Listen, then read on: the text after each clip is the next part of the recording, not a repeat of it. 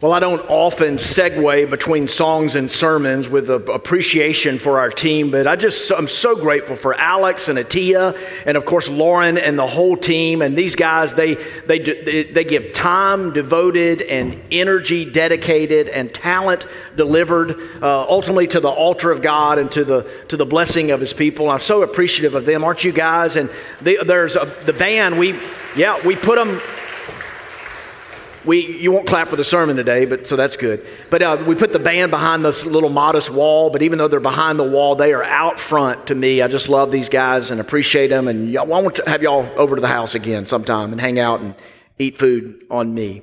Hey, scientists and climatologists, meteorologists tell us, as if 2020 needs any more doom and gloom, it tells us that uh, 2020, we'll look at it here, 2020 is on it on the course of becoming the warmest year in modern recorded history.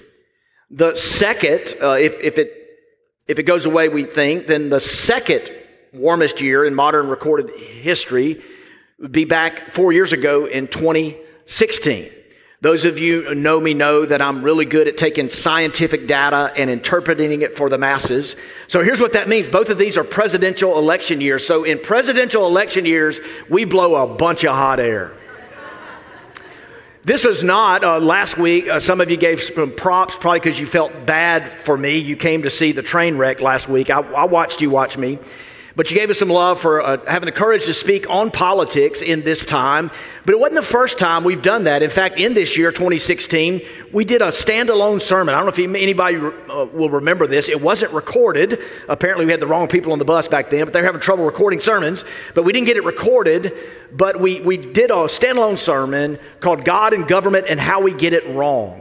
And I remember when I was preaching that standalone sermon at Fondren, I had a friend a few states over who was preaching a sermon, and he told me that the day that he did a sermon similar to that, that they sang a hymn, Lauren, they sang uh, it is well with my soul. Isn't that one of the great ones? And if you know, I mean, if you know the song, you know it's great. If you know the deep, profound pain behind the song, you just, you do cartwheels. It's so rich. It is well with my soul. And in that song, it says, and the trumpet will sound and the Lord will appear, or something like that. Well, it, apparently at this church, they sang, when the trump will sound the Lord will appear. And someone came after my pastor friend saying, why didn't you, why didn't, why did we sing trump and not trumpet? As if they were making a political endorsement. So y'all, ease up.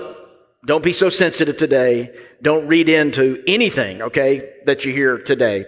Listen, Time Magazine uh, described our culture uh, this way this week or last week. They said that the polarization is so intense that the division is so extreme that the media is so unavoidable that our collective anxiety is at an all time stratospheric high. So today, I want you to memorize a Bible verse. You say, Preacher, I don't memorize Bible verses. I don't have the mind to. Yes, you do. Here's that Bible verse, and it comes to us from Hebrews 12 14. And as you leave today, I want you to have it down. If you need to, write it down on a note card, take it with you. And I, as your pastor, if I am your pastor, uh, maybe I'm just someone you're watching today on TV, but I hope that you could memorize this. And in the midst of intense polarization, in the midst of deep political division and high anxiety, I would hope that you could leave some allotment, some allocation, some room for the reality of this passage. Look, I need it too. Hebrews 12, 14 says this, strive for peace with everyone and for, and for the holiness without which no one will see the Lord. Both parts, A and B, are so important. Strive for peace with everyone and for the holiness without which no one will see the Lord. There's an everyone and there's a no one. And both have great value. Hebrews, we don't know for sure who wrote it. One of the things I love about Hebrews, maybe some of you have heard me preach this or something similar to it, it's got some divine invitations for a deeper spiritual life in it. And these divine invitations, about 14 of them in the book of Hebrews, start with the two words, let us. Let us be diligent. Let us draw near. Let us hold fast. Let us hold unswervingly. Let us provoke one another to love and good deeds. Let us not stop assembling ourselves. Let us over and over, it invites us to let us. Hebrews 12, the chapter that this is in. Hebrews 12, the first part of it, uh, verse 1, let us lay aside the sin that so easily entangles us. Right after that, let us fix our eyes on Jesus, the author and perfecter of our faith. Hebrews 12, 28, let us be grateful. Uh, Hebrews 13, 15, let us offer the sacrifice of praise, the fruit of our lips that give praise to his name. Let us. These phrases give us divine invitations to a deeper spiritual life. What's the first part of that verse that we're memorizing today? Hebrews 12, 14. Strive for peace with everyone. No asterisks or footnotes, no legal loopholes for you or I to get out of. Strive for peace with everyone. Last week, I shared with you eight myths in this series that we are calling How to Talk About Politics Without Being Obnoxious, we uh, busted eight myths. Today, I want to present to you seven, what I hope are divine invitations. I'm, I'm mindful of the room. I want to honor you by honoring our time, and we're going to roll th- through this pretty fast. Here's the first in, invitation that I want to give you. The first one is this, and this will help you. As these crystallize, as these become a part of your life, I think it'll help you talk about politics without being so obnoxious. How many of you are obnoxious when you talk about politics? Yep. How many of you are sitting by someone when you're, I like, by the way, self awareness. We actually had a few hands that were raised. Here's the first one, the first invitation. Let us learn the true test of love is how we treat those we disagree with. I saw a college student snapping her finger. Go ahead, clap, snap if you want to. Man, I hope it could be a part of our life. The true test of love. Isn't it easy? Jesus cut to the heart of this. It's easy to love people you're networking with. It's easy to walk in a room and you see some luminaries and dignitaries. They're VIPs. It's easy to love them. They could open a door. They could usher you into your next job or promotion. You see possibilities and potential. You see someone. It's easy to love people who can do something for you. Jesus would say in his own words, hey, anybody can do that. An invitation for us today. Let us learn the true test of love is how we treat those we disagree with. I can't think of a more important time to either remind you or instruct you for the very first time. Listen to me. There was political diversity among Jesus' closest followers. One more time. There was political diversity among Jesus' closest followers, not fringe people. You can't do much about fringe people, can you? Not people on the outskirts, not people on the peripheral, but people at the center, at the core. There was political, one more time, there was political diversity among Jesus' closest followers. Simon was a zealot. Matthew was a tax collector. Can you say opposing sides? Simon was a zealot. The zealots wanted to overthrow the government. The tax collectors were the government. One more time. Can you say opposing sides? Stay with me. You need to hear this today. Jesus, there's no evidence to suggest, okay, so I think silence speaks volumes here, but there's no evidence to suggest that Jesus spent much or any time trying to get opposing sides to switch sides. And I wonder how much time you spend trying to persuade the opposing side to switch sides. Jesus loved. Jesus' closest followers, followers represented political diversity. This makes me feel good. I think y'all are falling asleep. This makes me feel good. I'll tell you why. I've judged myself. I've condemned myself. Y'all ever judge yourself? You ever condemn yourself? You got those voices going on in your head like, I got them and I'm a pastor, so I know y'all got them. I hear these voices and here's, here's what I've walked through over the last several months. I've observed that within my own family, there's some political diversity. I, I got three kids and the three kids, two of them can vote, and all three of them are talking about it, and there's a little bit of, I, I thought I failed as a father. After the debates, I heard that two of our staff had a debate about the debate up on the third floor. I wasn't here for it. Apparently, they, we could have sold tickets, but it was a debate about the debate on, I don't want to sound too powerful here, like I'm trying to sound, but, but on my staff team. Okay, I'm personalizing this, but on my staff team, there are, there's a diversity of political viewpoints. I don't, I'm looking at Jesus this morning.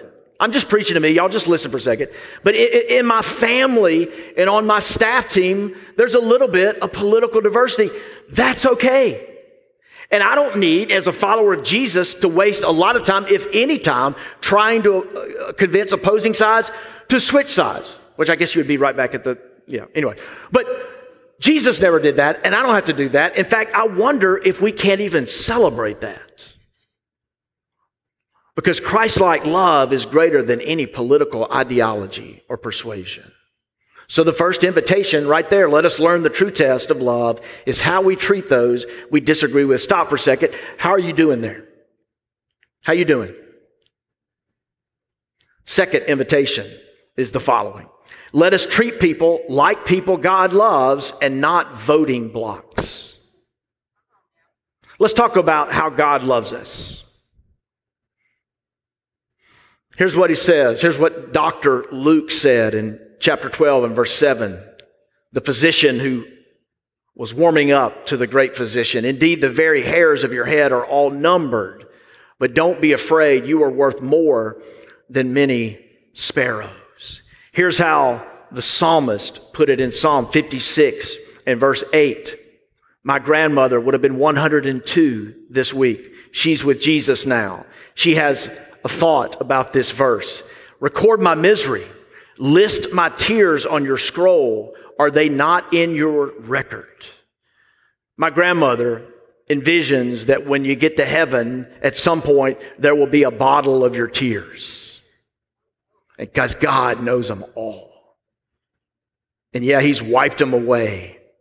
But just one little final record of what the psalmist said in his pain and in his lament.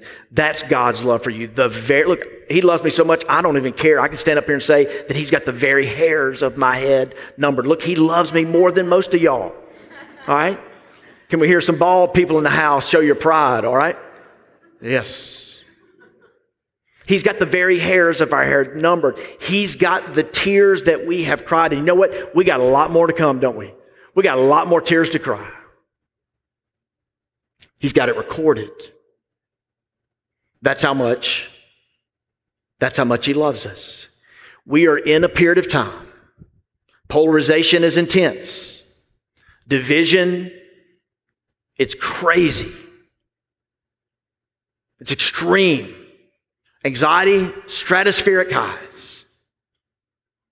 And it's easy in this time with the media being so unavoidable, to think of people in tribes, to think of people, even though 1 Samuel 16, 7 tells us not to look at the outward appearance of man, but on the heart. As MLK said, not to judge people by the color of their skin, but the content of their character. But in election years, that's what we do. Some of this is good and unavoidable, but we tend to think of ourselves, well, this person is an Asian woman millennial. This person is a black male who's a Democrat. This guy is a white evangelical pastor. This person is, this person is. Look, that might be a part of who you are, but it's not who you are. And what we do with that, none of us have taken a census, but what we do with that is we begin to label people, and the people we label are the people God loves. And hear me, we tend to, when we start putting people with these labels and categories, we think, well, that's who they are, okay? And that, that's their people. And this is how those people think. This is how those people vote. And we clump together and we forget the people that we label are the people that God loves.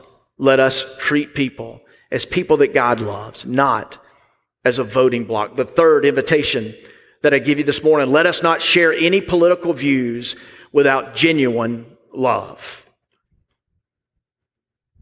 Contrast these two words with the last two words political views.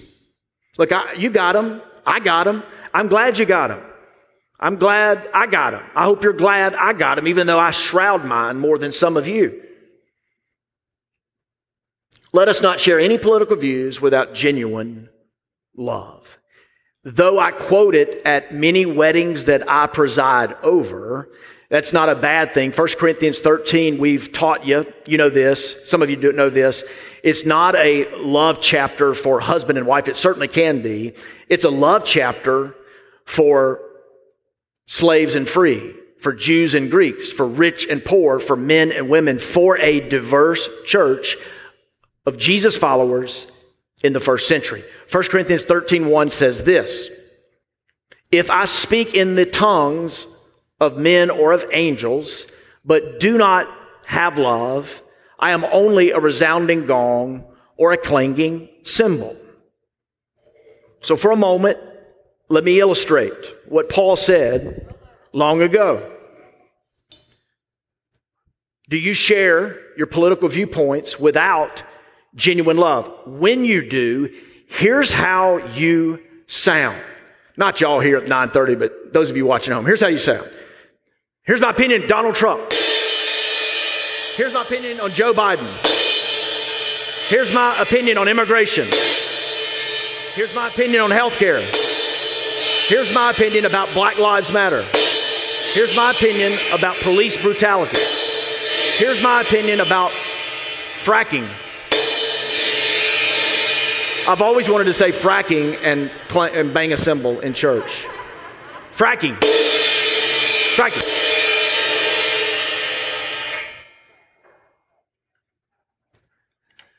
That's how we sound.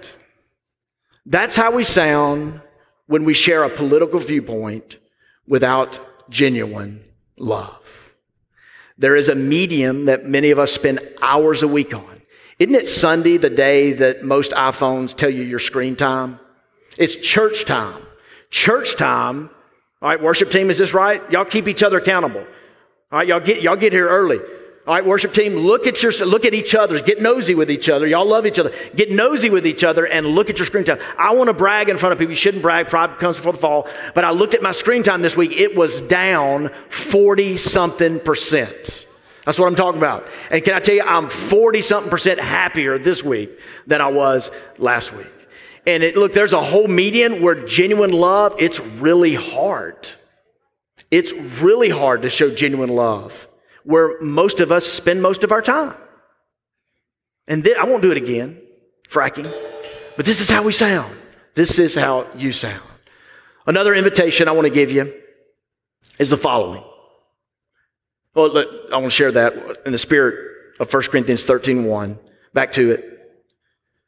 When we have truth without love, it equals noise. Truth, if we can get there, truth minus love equals noise. Anybody remember Ephesians 4:15? Speak the truth in love, speak the truth in love, speak the truth in love. Don't just throw the truth, that's a hammer. Don't just throw the, throw the love, that's a warm sentiment.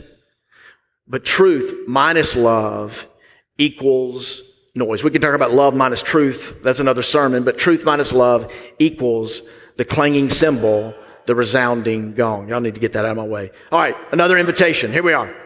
Let us not die on hills that don't matter.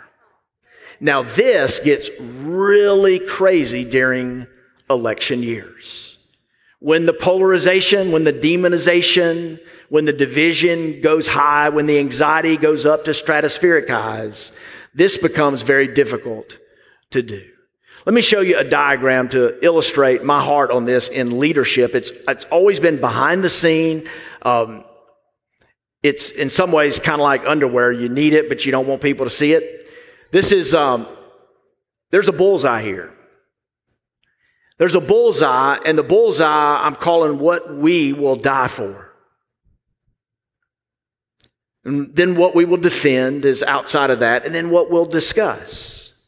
And the most important thing of the target, any target, right? Some of y'all have been going to that axe place and throwing, right? Throwing axes. You, you, you want that, you want that bullseye. And the bullseye for followers of Jesus, the bullseye, specifically for Fondren Church, under our leadership here, is clarifying what will we die for? And in some ways, I want every time you walk in the room, even though we don't say it directly per se verbatim, I want you to know that, that we believe there is a God and He created you. We believe there is a book called the Bible and it is the inspired Word of God. We believe that there was a man who came as God, God incarnate, Emmanuel, and dwelled among us. And Jesus Christ is the way to salvation. We believe that God created everybody in His image and we are to love everyone. There, these are some hills that will die for. Some values. And so that means, look, and some of you, here's a mistake we're making today. I see it every day in our culture. Some of us as American Christians, because we want to fight a culture war, we are seeing a loss of privilege as persecution. Look at me. It's not. It is not. Travel the world. Hook up with us when we can go globally again. And come to us as we travel the world and look at some realities. You can also, the earth is flat, right? Get on the internet. Look, it is not, it is a loss of privilege, and I'm sorry, it hurts, doesn't it? It hurts to lose our privilege, but it ain't persecution.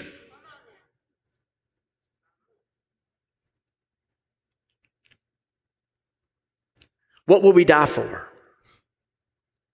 There are some things that we'll defend. It's important. We need to clarify. Where does the church stand? What do you believe? What are you preaching? What will happen if I become a member? How will I connect here? These are important things and we will defend them, but we don't die for them. And there are some things, man, that's all we do is discuss. Anybody, y'all, any of y'all ever had coffee with me and you're really riled up about something and I'm like with you, but I'm not like riled up like you're riled up? Ever, anybody ever experienced that from me? Like, I, I just wanted to listen to you because yeah, I love you sometimes. But man, we're just discussing something and I'm not going to die for it. So if you want to leave account of it, you know, it's, it's just not, I'll discuss it with you.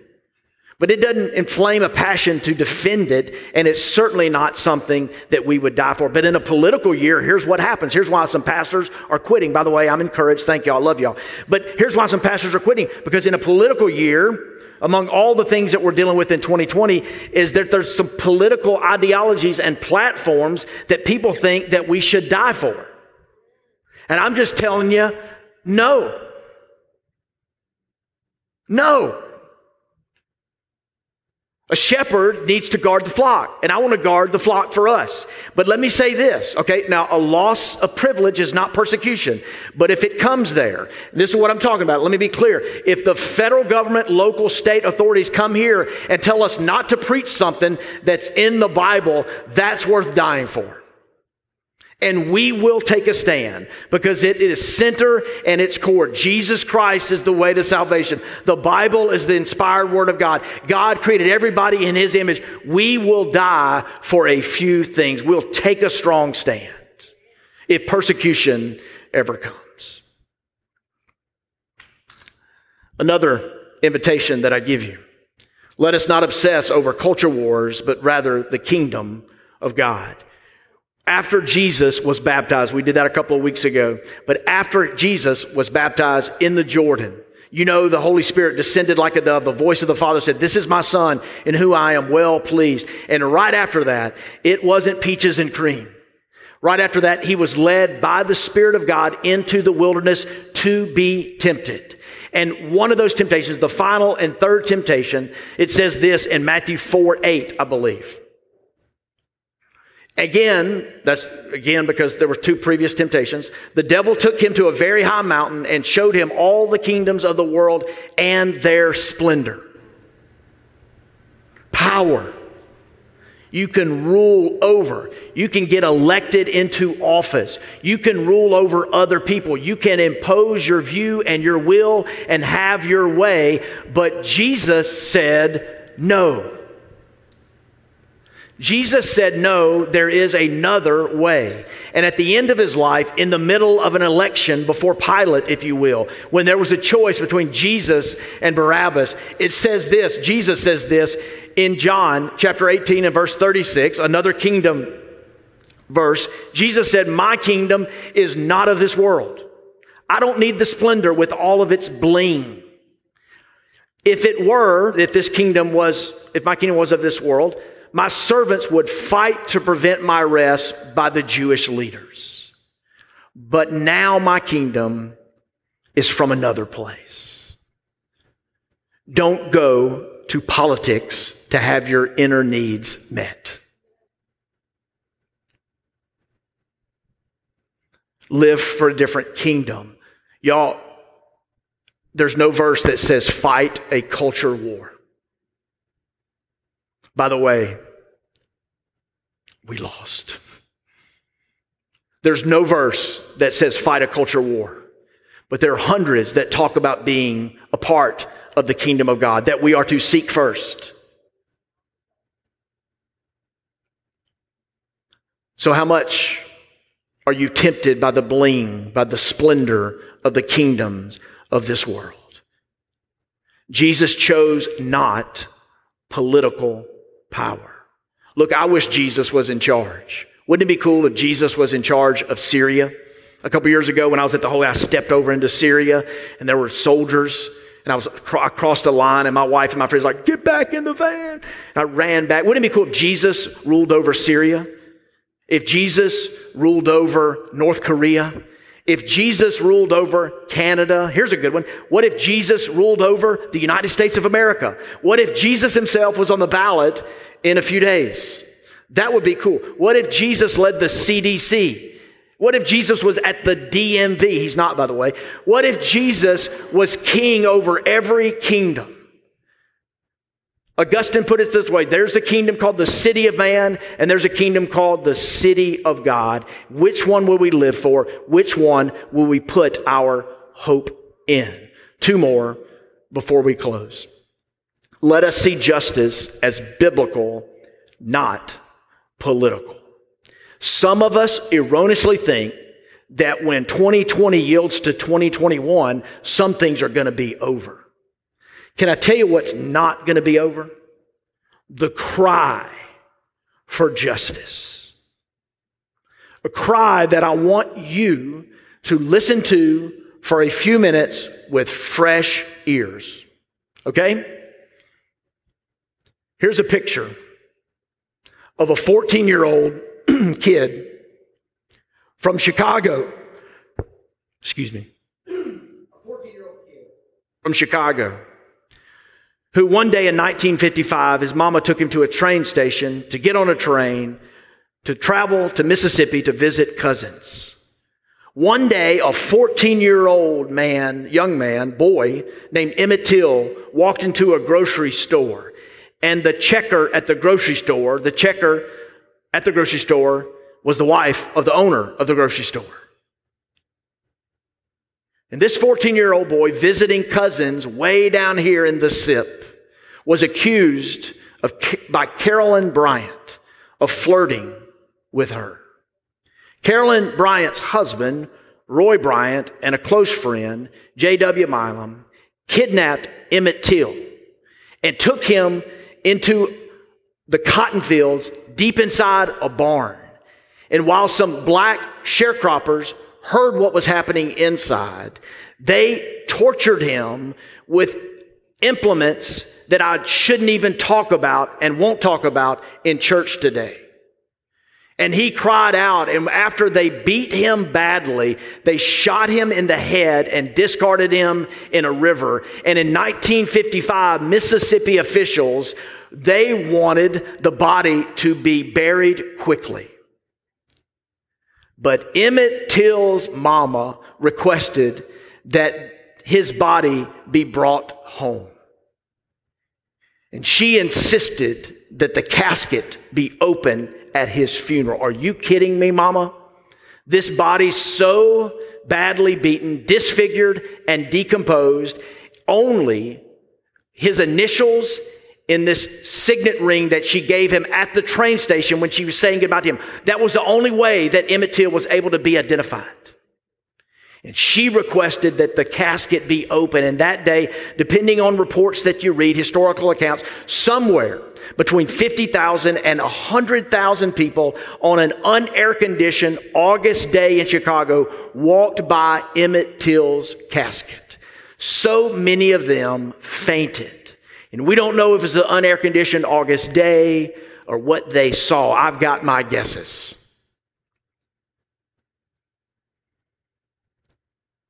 Emmett Till's mama would write some words that I want to read to you today.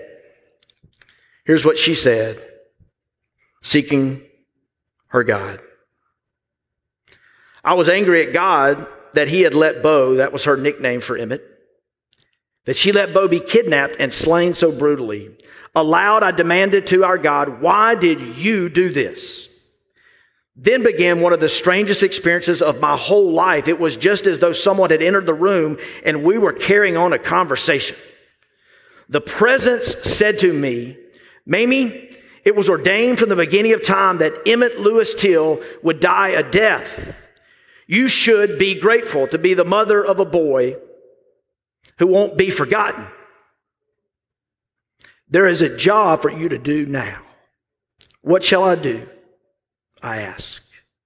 The voice replied, Have courage and faith that in the end there will be redemption for the suffering of your people, and you are the instrument of this purpose. Work unceasingly to tell the story so that the truth will arouse men's conscience and right can at last prevail. The voice died away and the presence left the room.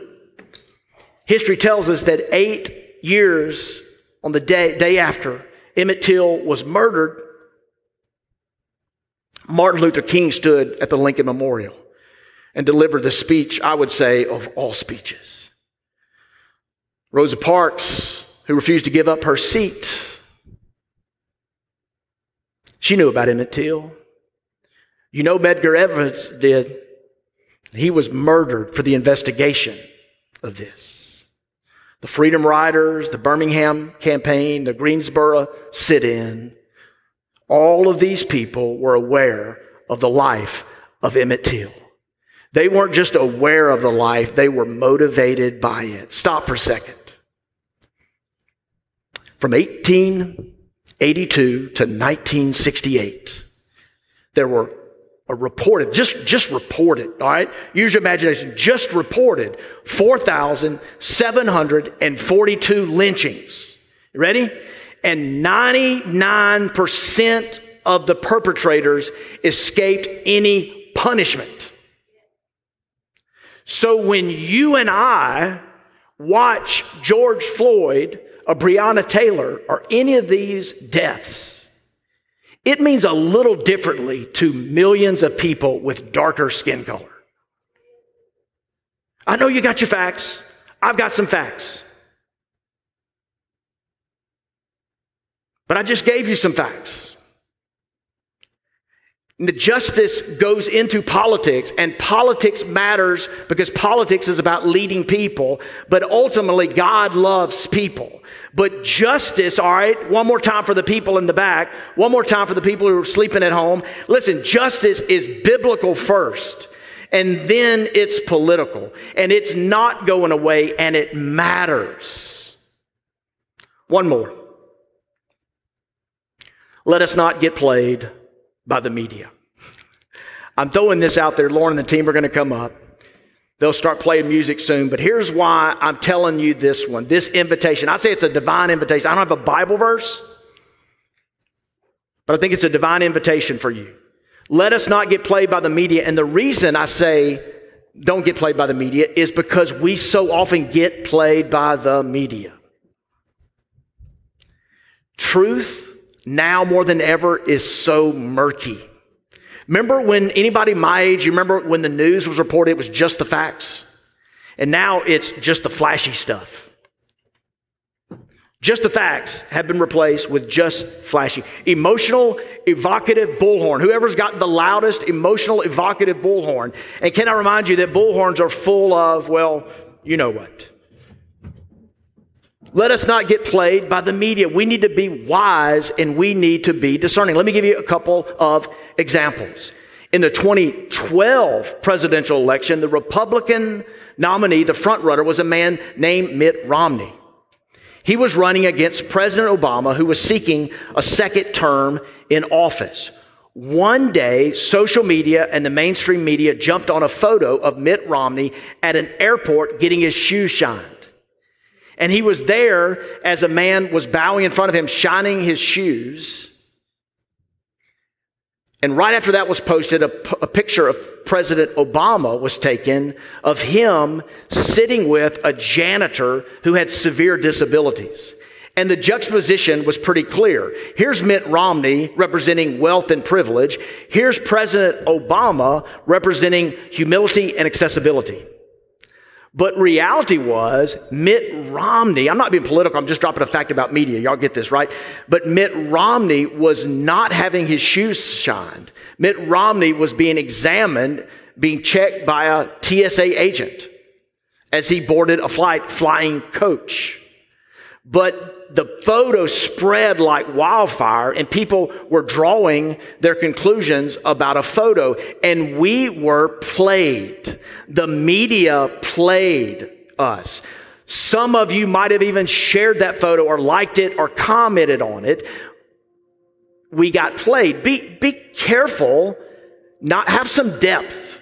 Have some wisdom have some discernment before you like, share, or comment. Investigate a little bit. In January of last year, 2019, there were a couple of people also photographed, there was video. Video of a, a young white male named Nathan Sandmann. Nathan Sandmann went to Covington Catholic School, was wearing a red MAGA hat, and was at the Washington Mall for a pro life March for Life. And another man, Nathan Phillips, was a Native American Indian, also at the Washington Mall for an indigenous people rally. In this, I think some of you, I, I see you, I can see you, this register with you, but videos and photos were posted. And the, the story went like this that the young white male was shouting and gloating and demeaning the Native Americans, and he had initiated this conflict, and they had surrounded Nathan Phillips, and he was trapped. He was singing and drumming, but they had surrounded him, and it was a terrible. I mean, it, it, people reacted viscerally. People shared this. The social media, of course, mainstream media, and Covington High School condemned the actions of this young man. But after a little bit of investigation, y'all, it wasn't even nuanced or complex. It was very clear that a lot of this was a fabrication. Don't be played by the media. Slow down. Remember what we're talking about? How to talk about politics without being obnoxious? Slow down and don't let the media play you. And a final way, one other way, besides being wise and discerning and going slower, we need to also limit our exposure to media sources. There's an old saying, a quote, I like to collect quotes. A guy said this years ago. He was talking about television watching, and he says, just as it refreshes a man who is weary, so it wearies a man who is refreshed. You with me? So as it refreshes a man who wearies, so it wearies a man. How many of you been, you're stressed? uh, there's cobwebs in your cranium. You're like you're just stressed about something, and you sit down and you watch something funny, or you get entertained, and you know something real quick, and it refreshed you. Like that's that's a reality. That's, that that can be a good gift from God. But how many of you just sat there for hours on end and just scrolled and surfed and watched and watched and watched, and you were refreshed when you sat down, but man, it made you weary.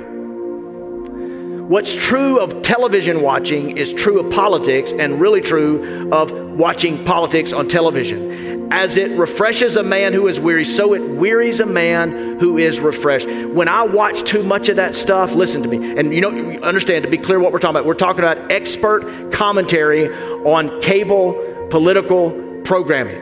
We're talking about flashy graphics and over dramatic music and it screams at us, and you get paralyzed in it. And here's what I've learned about me. I'm just going to tell you about me, and you tell me if it's true of you. But when I get too much exposure to that, it drains the life out of the tree that is me.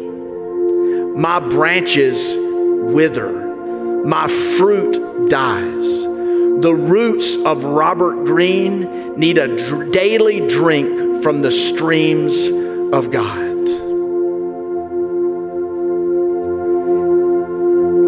Would you stand? Seven what I hope are divine invitations today. Let us learn the true test of love is how we treat those we disagree with. Let us treat people like people God loves and not voting blocs. Let us share it. Let us not share any political views without genuine love. Let us not die on hills that don't matter. Let us not obsess over culture wars, but rather the kingdom of God. Let us see justice as biblical, not political. And because I've only got you for an hour on Sunday and you walk out of here and then you listen to everybody else. They got you. I don't got you anymore. This is it. I, don't, I hope you're listening to me now. But I want to challenge you to not get played by the media. You promise me you won't? Be wise and discerning and limit your exposure. Father, thank you for the opportunity to be less obnoxious. God, I pray that you help us be more and more people formed. A people more about the kingdom of God than the culture wars. And some of us get uptight with our loss of privilege, and we're so afraid that they might take Christ out of Christmas, we're not even concerned that we may be taking Christ out of Christians. So help us be kingdom minded people. Lord, our world needs a healing balm. And I pray that some would leave or tune out the TV, turn off the TV in a moment, and they would just have a breath of fresh air knowing that in following Jesus, we don't have to persuade people of opposing sides. In fact, we can walk together and learn how to treat people who are different than us. Receive our praise.